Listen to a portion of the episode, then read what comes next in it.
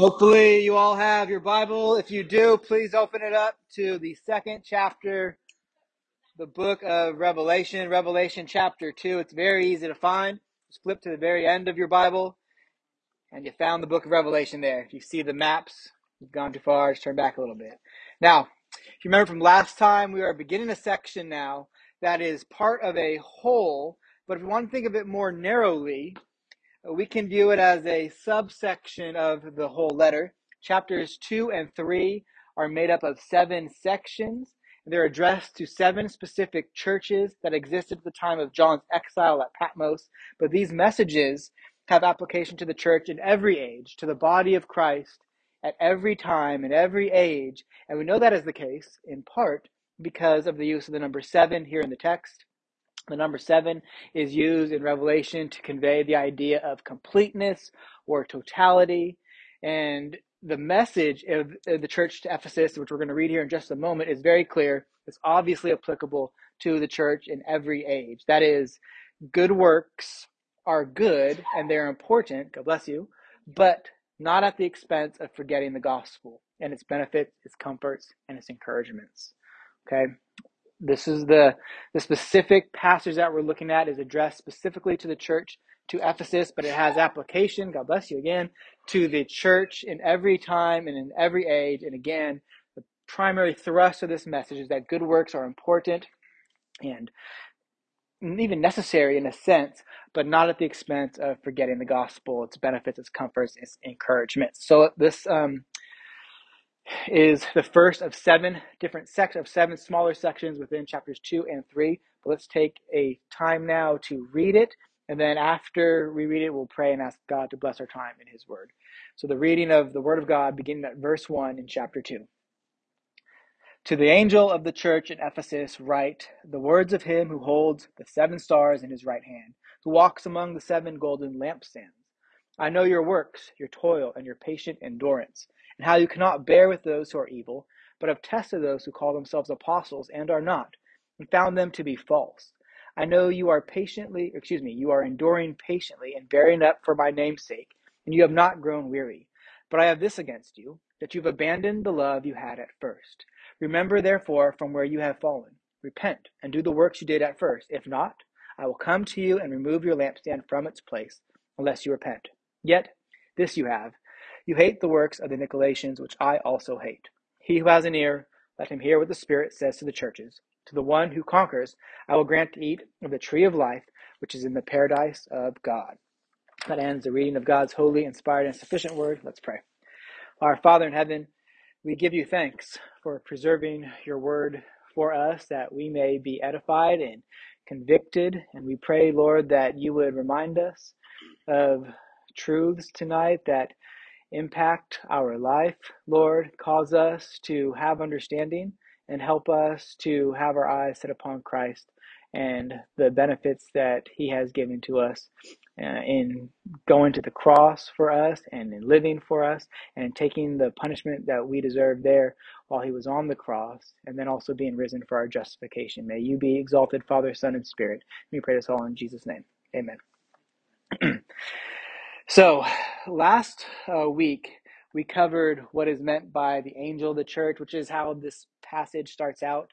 Uh, you can listen to that online, or if you missed it last week, or if you want to ask me later, go ahead and we could uh, deal with that. But note again what comes after that in verse one, because this is the this is or these are the words of him who holds the seven stars in his right hand, who walks among the seven lampstands. And we know that is in reference to the end of chapter one and that was the description of the Son of Man there in chapter 1, the Son of Man in all his glory. The Son of Man is a title for the Messiah. It's just simply referring to Jesus. When the end of chapter 1 talks about Jesus holding these seven stars in his right hand, walking among the seven lampstands.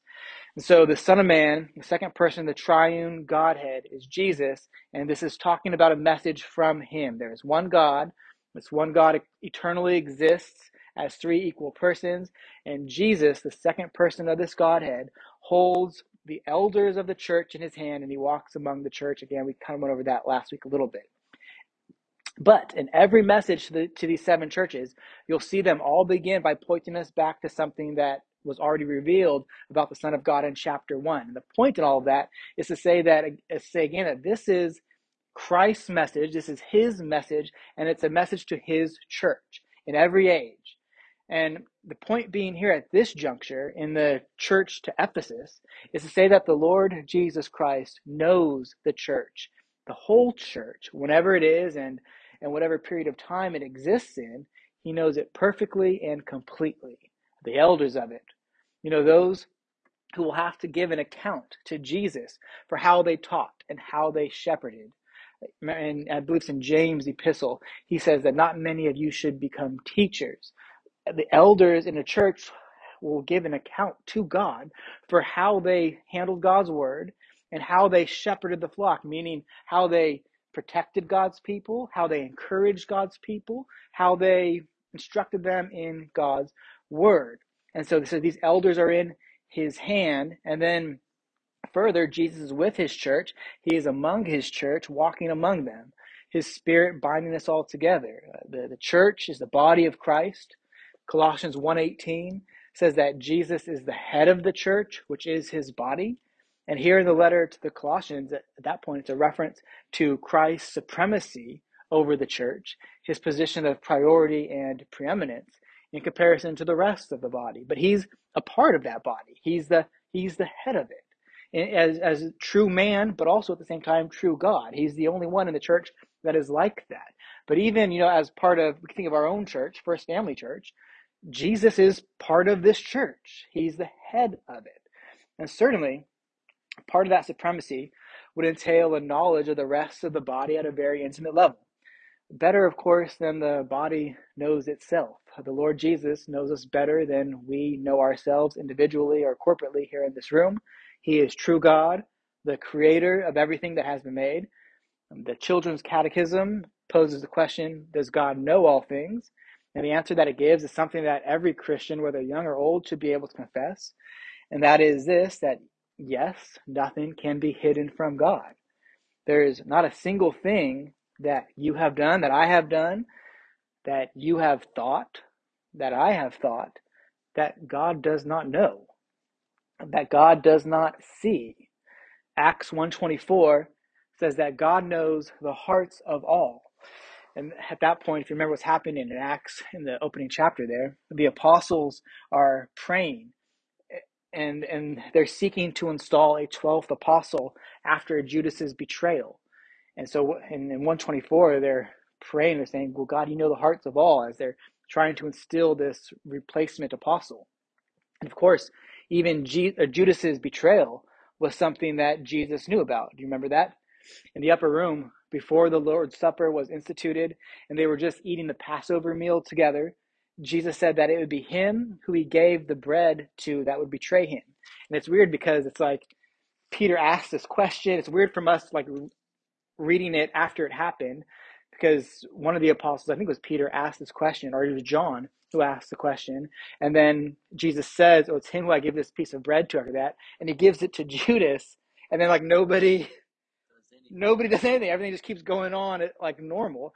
And that's either because God was sovereignly orchestrating things to happen in that regard, so that God's plan of you know the the eventual betrayal and then death of Jesus would happen as according to God's plan, or it was just written in that way so that we would understand what happened after after the fact. But nevertheless, Jesus knew who was going to betray him, that it was going to be Jesus. John, 1 John 3.20 says it plainly, God knows everything. That's what 1 John 3.20 says. Now, for the unbeliever, for the person who does not trust Christ for salvation, this reality should be something that causes them to take notice. It's not something that really that I think an unbeliever can really bear under. The fact that God knows everything about you, that Jesus knows everything about you, He knows even what you're thinking. And so, for many people who are lost in their sins, it simply becomes easier for them to say, Oh, there is no God at all. They land at atheism because it's easier than dealing with the reality of the God who created them, who holds them to his own holy standard. And believers also need to take note of this reality. In our sinfulness and our laziness, we tend to forget it, I think. I mean, could you carry on in a sinful activity at the time if you're realizing that God was fully aware of how you were acting. I don't know how exactly we do it. Nevertheless, I know we do it. We still sin as Christians. Somehow, our flesh hides from us the realities that the gospel has made clear to us in those moments. But the reality is, is that Jesus is with his people in a special way a unique and loving way. He's walking among these lampstands as we read, that in a way that he's not with the rest of creation. And that knowledge he has of us is completely perfect. But we shouldn't think of him then as some judge we need to hide from, like the person who doesn't have faith does. Joel Beeke compares Christ's presence and perfect knowledge of his church to that of a gardener who walks among his flower beds in other words, he's want to say that that he's appreciating the rich colors and textures and growth that he was essential in orchestrating. In other words, Jesus isn't among us with his perfect knowledge, always going about to inspect us and find faults. Uh, he loves his body and he's concerned about it. And so he's among us as one who loves us and is concerned about us. But since we live in a fallen world and since we struggle against the flesh, against the world, against the devil, he sometimes discovers things that need pruning, if we're to stay with this gardener analogy at least. And so Jesus comes to us as our Savior who has laid down his life for us, whose own blood was shed for us. He who had no transgression against the law of God, yet because he was going to be a living and true member of the body, the church body, he willing, willingly took upon himself the punishment that breaking God's law requires. He satisfies it and then in doing so, he defeats death on the behalf of those who were chosen in him, and he unites us in time through the faith that he gives to us. So he knows us intimately and lovingly, not to find fault in us, because we have many faults, uh, but he reveals these things to us in his time to sanctify us, to conform us to Christ, to preserve us and and increase our faith through giving us more grace by pointing these things out so that we can change and be again more conformed uh, to him more sanctified in other words.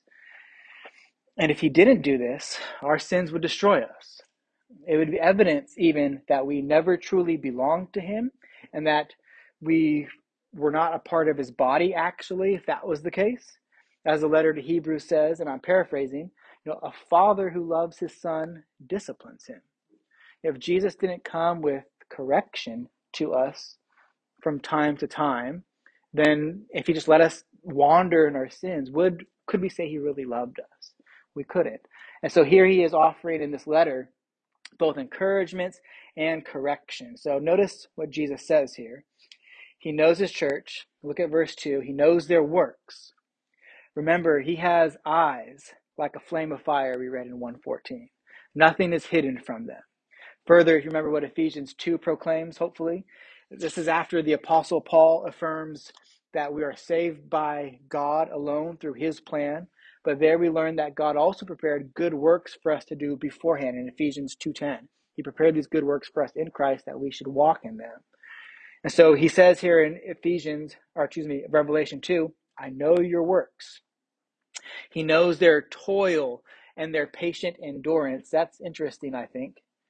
Living the normal Christian life, which of course includes good works, right? Hopefully, we could all agree that the normal Christian life includes good works.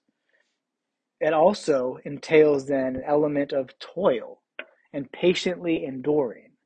We desire to do right things because God has changed us, He's made us alive, and He's united us to Christ.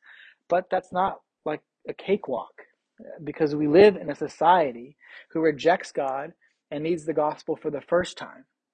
And make no mistake, we as Christians, we still need the gospel all the time. We continually need the gospel every day. We need to be reminded of its comforts, its blessings, its encouragements, and delights. And again, I will get to this, but I think the reason while there is a critique to the specific congregation is because they've neglected that.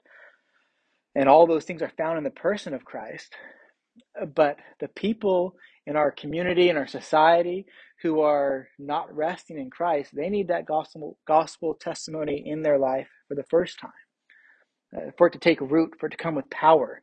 And apart from that, uh, our living among them will have tension. It will be in an existence in which you'll have to display a patient endurance. You know what it means to endure, right? To endure, you, you you're ha- it's you're having to deal with something that's not easy. You're you're pushing through. You're you're that's a good way of thinking of it. You're enduring. You're having something come against you. But like, have you've ever tried to go for a jog, maybe in in a windy weather? I've never had to do a sandstorm. We live in Antioch. um, but I, I hate running in the wind. It's the worst.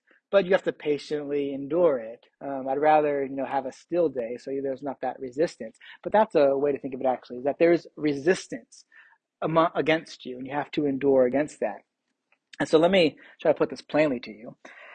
If you're living among people who don't love the Savior that you claim to love, and there's no tension there, then you should ask yourself, am, am I bearing the testimony of Christ before them? Because the world doesn't have fellowship with Christ, and neither, neither does Christ have fellowship with the world. Why is it not something? Why do so many Christians simply live at ease in the world? with you know just doing the same types of things that people in the world do well it could be because they're not actually christian could be because they are christian and they're just not simply living as a christian among them. Because if you were to live as a christian among a lost world well there would be a tension there. Because the world and christ don't have fellowship together. They don't get along. There's they're not equally yoked. Now specifically the lord jesus is praising the church in ephesus here for their works. Remember, they're having to impatiently endure. It's not easy. They're facing opposition for their stance, but they're being praised for it. And what is it? Continuing on in verse 2 is that they cannot bear with those who are evil, but have tested those who call themselves apostles and are not, and found to be false. That's what we read. The apostle Paul warned the church in Ephesus about this in Acts 20. You might remember there he said that fierce wolves towards the end of his time in Ephesus. And he says to them, amongst tears after telling them that he declared the whole counsel of God to them, that fierce wolves would come in among the flock and that they wouldn't spare them. The flock being the church, the people who were part of the covenant community. And that came true, of course, because we're reading about how they dealt with it here in Revelation 2. In other words, there were people professing to be Christian in Ephesus, people who were professing to be of importance, people who were proclaiming to have the teachings of Christ, but in fact, their teaching was contrary to what Christ taught. They were, in fact, fierce wolves, false teachers. We don't have time to consider all the specifics of what is meant to be a false apostle or a false teacher that we read about here in Revelation 2 but you can look at second corinthians on your own time if you if you make time for that second corinthians paul deals with false apostles at length in the second letter to the corinthian church um, you want to learn how to faithfully engage with that topic, that'd be a good place to start. But essentially, think of what an apostle does. An apostle is one who teaches and has authority. Mind you, of course, there are churches and denominations, and even some that would recognize as Christian cults today, such as like Mormonism, that claim to have apostles today. So this is a relevant thing to be thinking of, even in that um, light. And if you make this claim that you're an apostle, and you're not really an apostle as defined by what the scriptures say, then you're what Jesus says you are here, right? Which is what? Evil. Again, not trying to get into details of what is meant by a false apostle here for the sake of time. But the point being made here in our text is that this church was being praised for doing what is right. And that is for not receiving these people who claim to be apostles, yet they were not.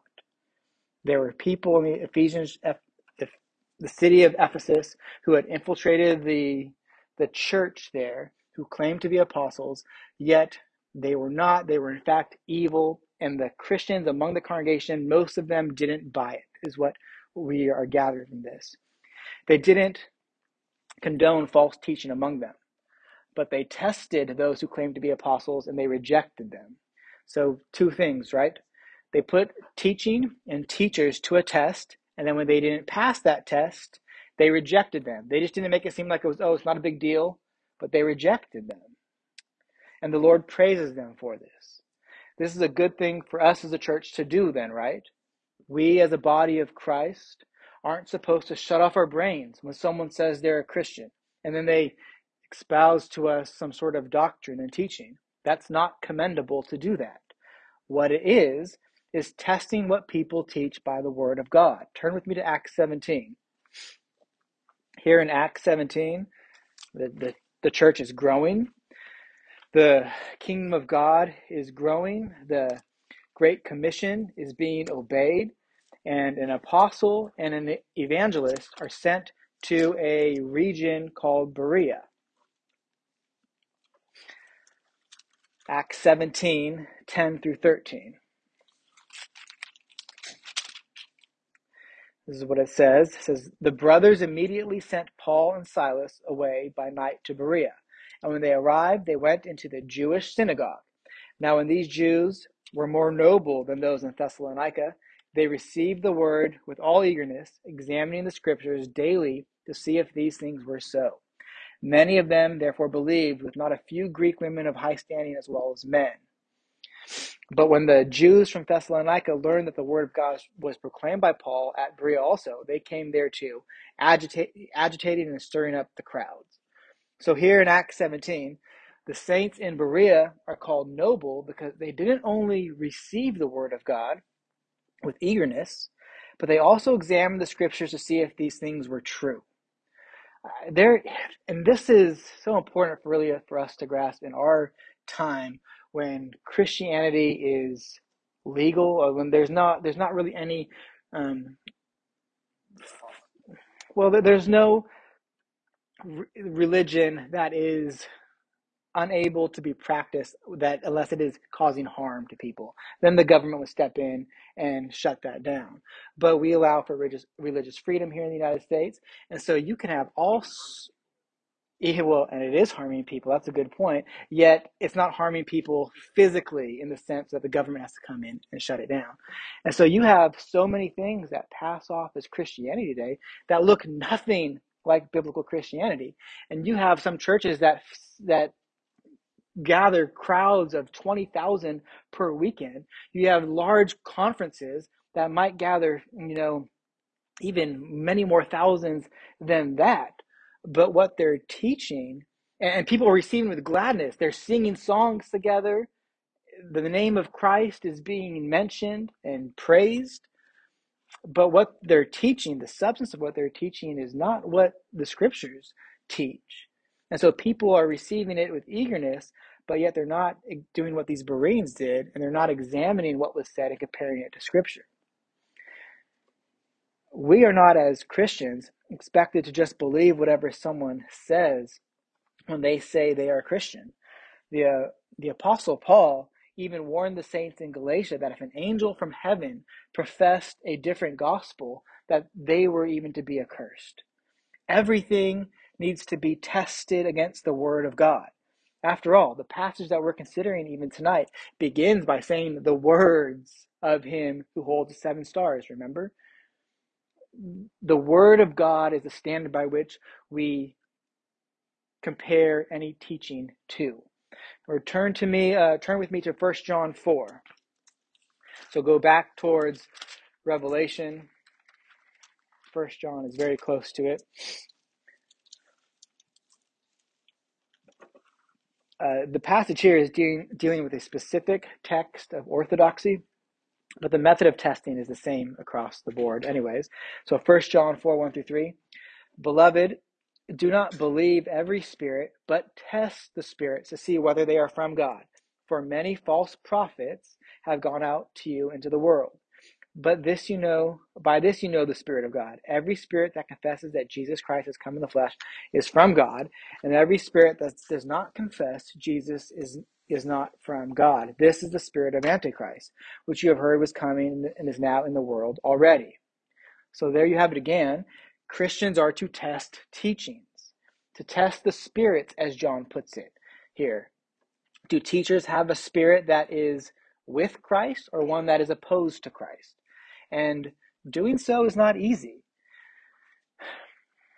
It takes you know, careful study. You have to go back to the Word of God. Further, It's not going to make you adored by some people, uh, people who are teaching falsely. It'll cause you to be their enemies. But those would also be the enemies of Christ, right? So wouldn't you rather be on Christ's side, anyways? Again, it's not easy. Note verse 3 in back in Revelation chapter 2. So let's turn back over there. It should be a page or two over. Note what verse 3 says. I know you are enduring patiently and bearing up for my name's sake, and you have not grown weary. We do it not for our own sake, brothers and sisters. We do it for the sake of Jesus' name, because we care about his glory. If we are Christians here tonight, we care about the glory of Christ. We do it out of love for him who first loved us the reason we stand against false teaching, the reason we speak out against it, the reason we don't condone it, the reason that we don't bear with those who are evil, as John puts it here in Revelation chapter 2, is because of our desire to uphold the name of Christ, which means so much to us. John Calvin said, A dog barks when his master is attacked. I would be a coward if I saw that God's truth is attacked and yet would remain silent. It's not easy to take a stand for Christ, but it's the right thing to do. And by God's grace, we're, we're kept through it. And at this point, in verse 4, he introduces a critique. But before we consider that, look down to verse 6 in Revelation chapter 2. Uh, there's another thing to commend or praise them for. And it's similar to what he has already mentioned in verses 2 to 3 this church in Ephesus, they hate the work of the Nicolaitans, which he, Jesus, also hates. We aren't told specifically what this work is here at this point. We could probably guess just based off of knowing what God hates, of course. But Irenaeus, who was a, a teacher in the early church, he was born around 120 AD, so he was born probably 30 years after John was in prison here at Patmos, so a little bit later. He wrote a book, a well known book called Against Heresies, and he wrote about the heresy of the Nicolaitans. Probably, likely, it's the same issue that's being mentioned here, but we don't know for certain. Nevertheless, he says that the Nicolaitans were followers of Nicholas, and this is actually a person who was mentioned back in Acts chapter 6, verse 5. He was one of the original deacons. So this man, Nicholas, who was a early deacon in the church, probably at some point abandoned the true faith that was once and for all delivered to the saints. And he gained a following and he, you know, took others with him in his heresy. And it seems like this perversion of Christianity was defined by immorality and idolatry. And certainly, even those though those things aren't specifically mentioned here, I mean, we know that those are things that the Lord hates, right? So it very well could be that um, this specific group of Nicolaitans. Nevertheless, there are things to be commended here in this body of believers.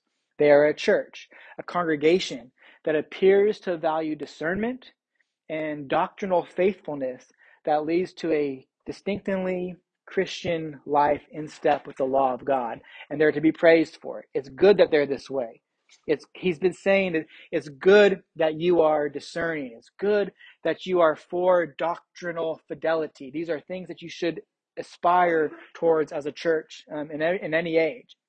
But there's also a danger to be aware of, even when you have so many things right.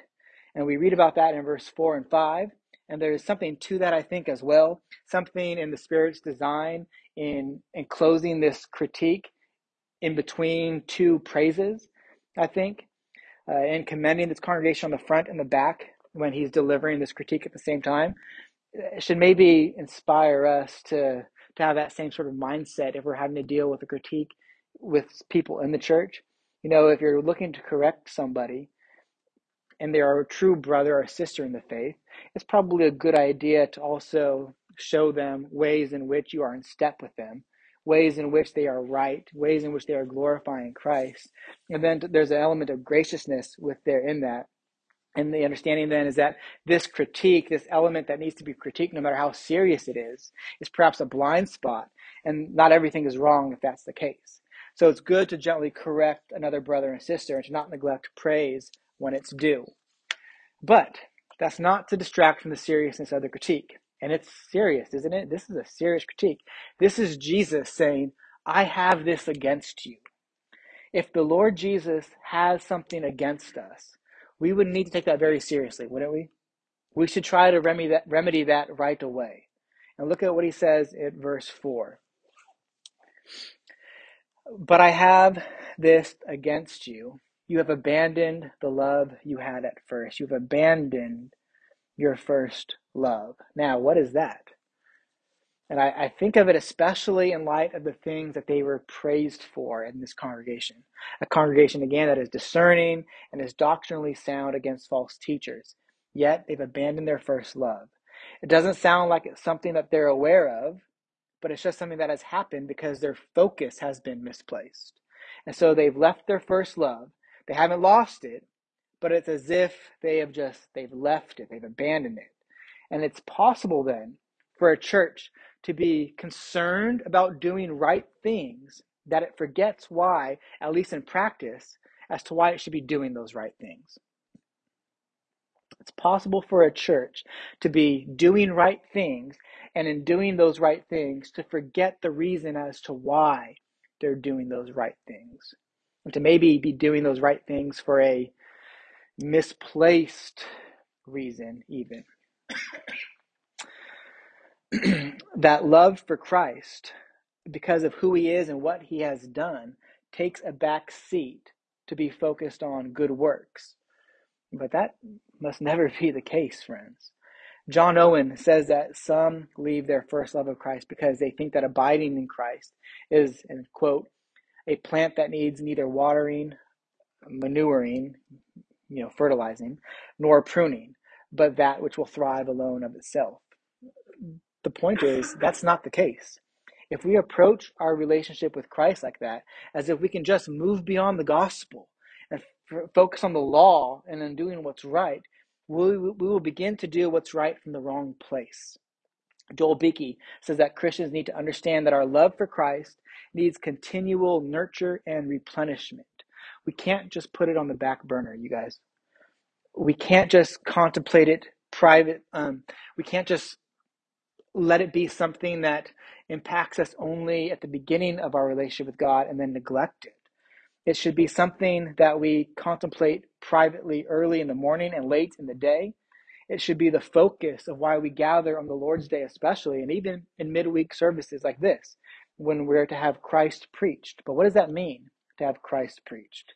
It's not simply to hear a sermon about Jesus and the things he he has done or the interactions he had.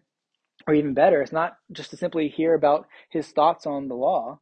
What it does mean to have Christ preached is to have the churches, which is the people of the church, is to have our joy and our hope and, and our rest all in Christ, in Him who purchased salvation for us, in Him who was bound so that we can be set free.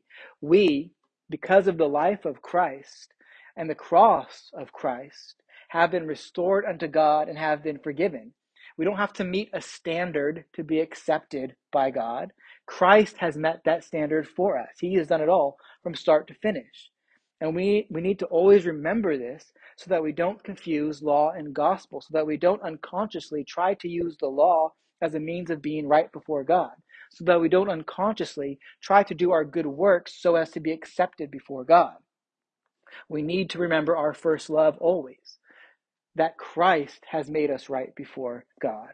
The only hope that we have for not being confused in this way is to have our fo- focus and our mind continually set upon what Jesus has done for us.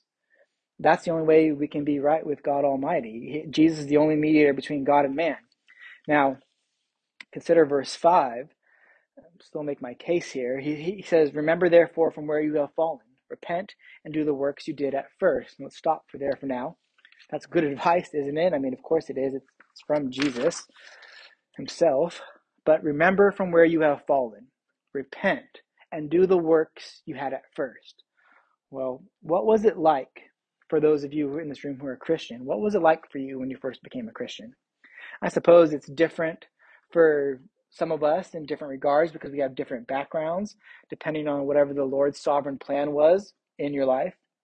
I mean, depending on if you received Christ while being born into a Christian family, Or perhaps, you know, that's not the case. Perhaps you indulged in a life of immorality or maybe a life of indifference to what the Bible said or what was taught at church. Those things look different for different people. Or even consider examples in the Word. You have Matthew the Levite, who was a tax collector, and the Apostle Paul, who was a persecutor of Christians.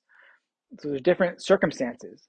But one thing would be similar across all who are saved and experience the transforming love of God, and that is at the moment of your conversion, at the moment of your real of your salvation, or at least when you're sal- when you became aware of salvation in your life, you had a, a real awareness of sin in your life, a real awareness of your offending of God.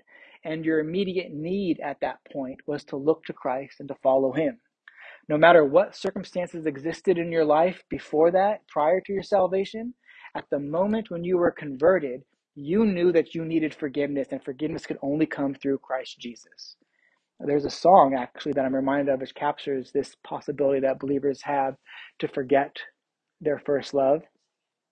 I'm not going to sing it. I will just recite it. We don't sing it anymore here at church because the author of the song has become a liberal and endorses a version of Christianity that is contrary to what scriptures teach. But nevertheless, these lyrics of the song are good.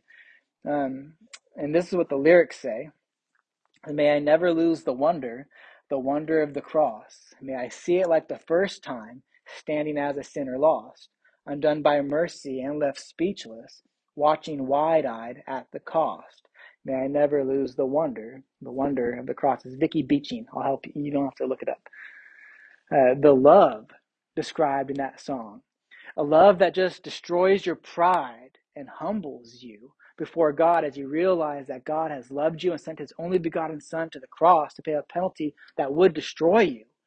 We're to never put those things behind us or in a secondary position, friend. They are of first importance. We must always come back to them in our Christian life. It's what we're supposed to do primarily when we gather as a church on the Lord's Day, is to be reminded of what Jesus did for us there at the cross.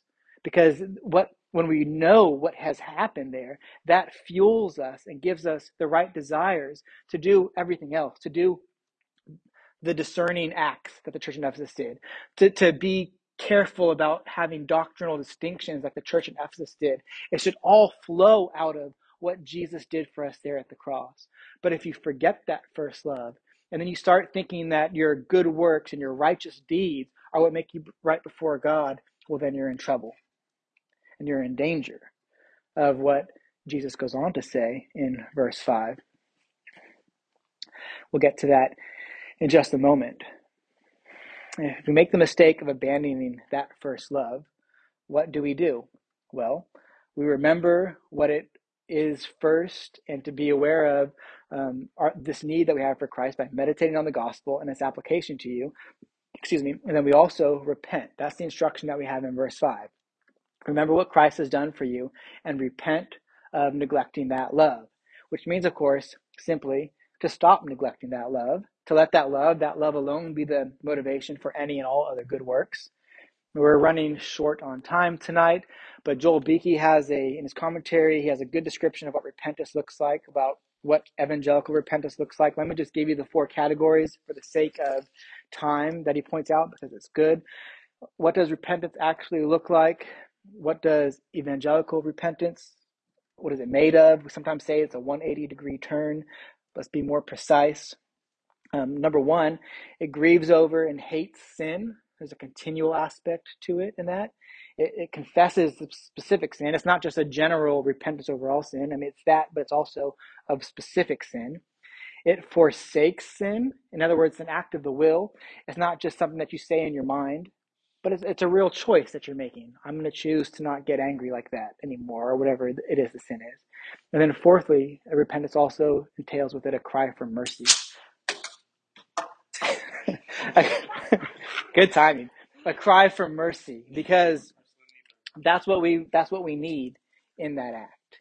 And it's a serious issue because look at what happens if this warning is not heeded. Christ will remove the lampstand from its place if there's no repentance. Again, it's it's true that believers cannot lose their salvation, but warnings like this serve to humble true believers and they bring us to repentance. This is reminiscent not only from the end of chapter 1, but also from Israel in Zechariah 4 2, where he talks about a lampstand, the church being a lampstand. Um, Israel was supposed to be a lampstand to the world, but they failed in that regard. They didn't cling to God through the gospel. And the covenant made with Israel was terminated in favor of the new covenant. And a local church has a similar responsibility. If a church will abandon the gospel, well, Christ will remove that lampstand, as it were. He's not going to be lovingly and intimately around a group that isn't united to him through faith, of course. So, in other words, the Christian life is one of continual repentance, and in that, continual looking to Christ and resting in him, in his gospel promises and his comforts. Never will we find joy and hope if we are looking at our own performance but we will always find joy and hope and peace when we are repentant and looking to Christ to earn those things for us. Now, verse 7 is where this passage ends. And there's a phrase here that will be repeated six more times in chapters 2 and 3. So maybe we'll spend more time on it later. But it's the phrase, He who has an ear, let him hear what the Spirit says to the churches. If you're familiar with the Bible, that should be a familiar phrase as well. It's referencing more than simply audible sound, but it's talking about believing true true believing, right? And note also it's to the churches, not just to the church in Ephesus. It's more to just them, though they are the example here. But look at the promise at the end here. What he's saying is that when the gospel sustains us, we have this promise. When we conquer through remembering the gospel, because really it is Jesus who has conquered for us, and we reap his benefits. We are promised at that point to be able to eat from the tree of life, which is in the paradise of God. What does that remind you of, you guys? The tree of life, in the paradise of God. The garden, Eden. Yeah. In Genesis, we read about it, and we're going to see it again at the end of Revelation. But that's the point here. When we overcome through Christ, that which was lost in the garden through Adam is restored. The tree of life is symbolic of our communion with God for all eternity. And because of what Christ has done, that which was ruined is restored. That which we gave away by willingly sinning ourselves, Christ wins back for us at the cost of his blood and body. This life that we now live, as we wait for Christ's second coming, we're supposed to take it up with good works. We are praised by God for doing so, even. We bring him glory in it. And we must never forget that it is because of Christ and Him alone that we are right with God. We must never lose sight of our love for Him because of who He is and what He has done. Because at the end of this age, we have the promise that we will be with God forever in His paradise. We can be sure of that promise because it rests purely on what Jesus has done, not on our good works. We should do good works, but the benefits from the gospel that we have, they come to us in that which was our first love with God when we realized that we were miserable sinners who have no hope of saving ourselves or being restored to God by our own actions, but only through what Jesus Christ has done. So we can never forget that, friends, because we, we rest, we have true rest and true peace and true joy in knowing what Jesus has done. And from that, we should let our good works flow. So let's pray and then we'll address any questions after that. Father in heaven, it's humbling to even think of the reality that you, who are God and who knows all things, who, who never has to learn anything, would even use your own words to praise your people for the things that they do. Knowing even Lord God, that we couldn't do any good and right thing apart from the grace that you have given to us. So we pray, Lord, that you would cause us to increase in good works so that you would be pleased with us. It is a wonderful thought to think that that you, the creator of all things, could be pleased with us. And we know ultimately that could, you could only be pleased with us because of what uh, Jesus has done for us first. So help us to never forget the gospel, Lord. Help us to never think that we have to maintain a right standing with you uh, through our good works. Uh, help us, Lord, to know that our justification is full and sure because of what Jesus has done. And then let us abound in good works from that knowledge, all for your glory's sake. Help us, God, to be holy, for you are holy, and help us to treat each other with love and respect so that you would be glorified in that as well. In Christ's name we pray. Amen. All right, any questions or anything? Okay.